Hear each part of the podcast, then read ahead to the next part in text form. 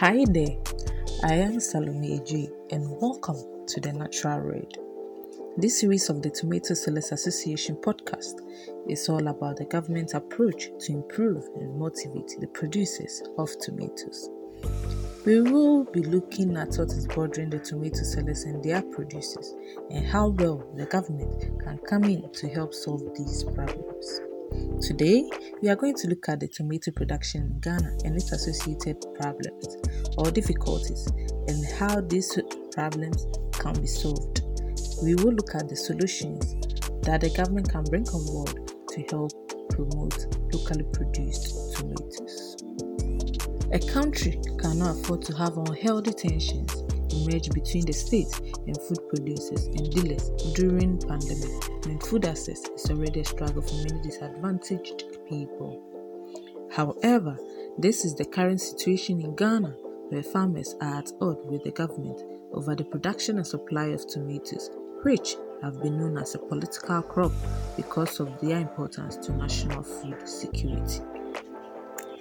In Ghanaian cuisine, tomatoes are a must-have ingredient.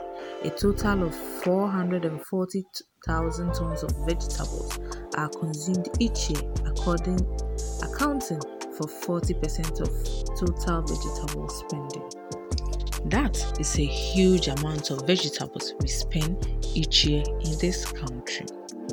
However, in attempting to assert control over the domestic tomato market, which it has promised to support, the state is downplaying the importance of imports in meeting national demand, effectively abandoning the traders and transporters who, in many cases, are risking their lives to bring in desperately needed supplies. So, today, our discussion is going to be centered on what the government can do to help boost the local produced tomatoes and help these traders to be able to stop importing tomatoes from other countries. Burkina Faso alone supplies Ghana with about 100,000 tons of tomatoes each year. The traders from Ghana, the majority of whom are women, travel to farm gates in Burkina Faso at night to collect and transport produce to various food markets across the country, despite the fact that they may be risking their lives.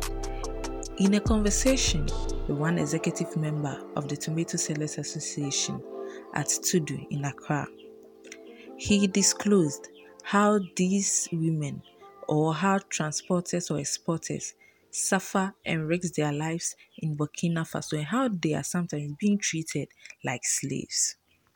He said they go deep into the forest and the desert to get the tomatoes and buy them to import to Ghana, and some of the women are sometimes being raped in the forest.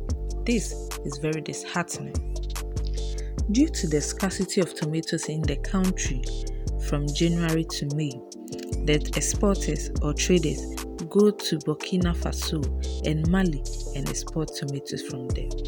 From May to November, they sometimes get some of the tomatoes from Ada in Kumasi, Doma in Kru, and other villages in the countries. In the quest to supply Ghanaian people with tomatoes by exporting some from Burkina Faso and Mali, some of the traders risk their life and they are sometimes being treated as slaves. Eh, The government tell us that we have uh, branches for food and jobs. So we thought uh, we'll stop going to Burkina Faso because when you are going there, they treat us like slaves over there. You go to their country, the way they treat us from January to May.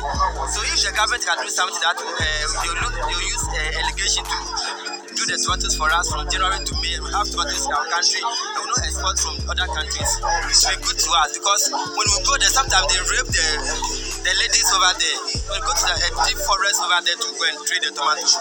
There's no any uh, house, no any uh, uh, town over there. You go to a deep forest, maybe a deep desert over there to go and bring the tomatoes. Maybe you can attack by Boko Haram and armed robbers over there when are in the bush. So.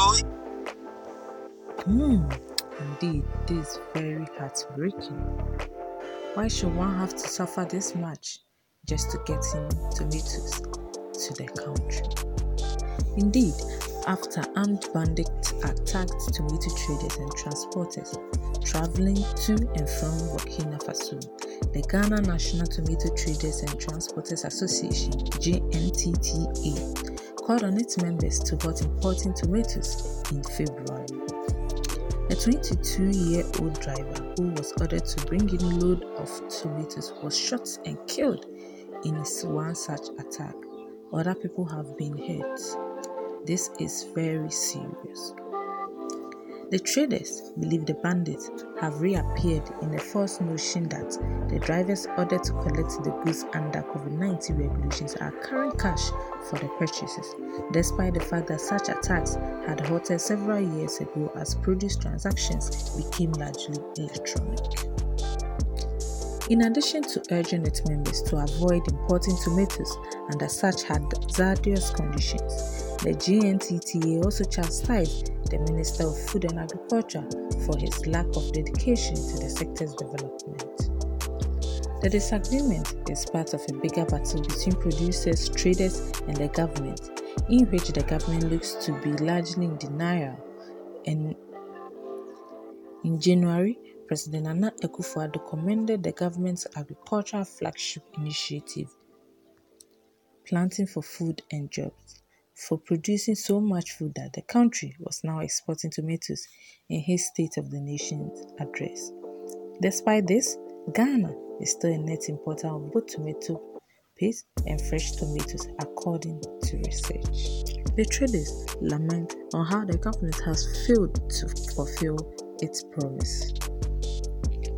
Meanwhile, tomato producers in Burkina Faso who benefit from better irrigation are outperforming their Ghanaian counterparts, prompting local traders to choose a cross border import from their northern neighbor. This has put even more pressure on Ghanaian tomato producers, with some of them committing suicide as a result of mounting debts and a decreasing market for their produce. So we own banks. We own banks a lot. Sometimes they come, they come to catch our people and they can lock them. If you get a property, they will seize it. Because maybe you bring the tomatoes and it's spoiled. You don't have any option. Like you have the factory, just you guys store it over there. The state has increasingly pushed to blame those bringing in tomato from Burkina Faso for the predicament of these farmers and the health of local agriculture, despite its promise to support farmers by banning tomato imports and sourcing locally produced products for its school feeding program. However, the effects on food supply during this pandemic, as lone importers have abandoned comments in the face of government antagonism and increased crime, have caused considerably more fluctuation in tomato prices than usual. The carton of tomatoes that used to be sold for 450 cedis is now being sold at 750 cedis. And as one trader put it, the problem isn't only the price. Instead of buying fresh tomatoes at the market, they now have to buy them secretly from the importer's home. Some of them have to be converted at the art center to get the tomatoes, with them not even having a place to store them. This results in the tomatoes spoiling at long last. The Pwalugu tomato factory in the Upper East region and the Giho tomato tomato can in Wenchi in the Bono Ahafo region, which was established in 1968 as a governmental investment in the tomato industry, are no longer functioning.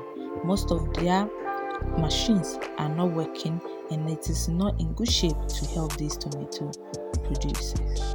To Burkina Faso, you bring the tomatoes there.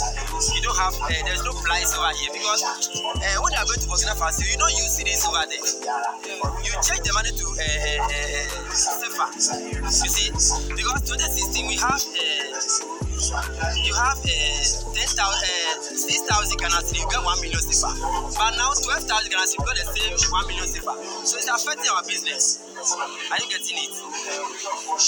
It's affecting our business a lot. If the government can come in to us, hope we are okay now. Because no price over here, just throw it away.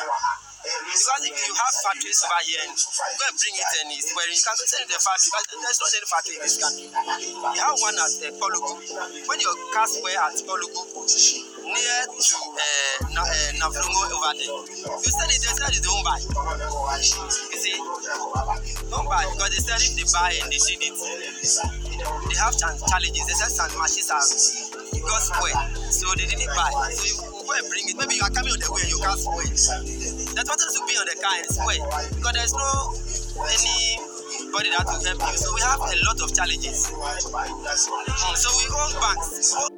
The cedi depreciating is also affecting their business, as mentioned by a member of the association.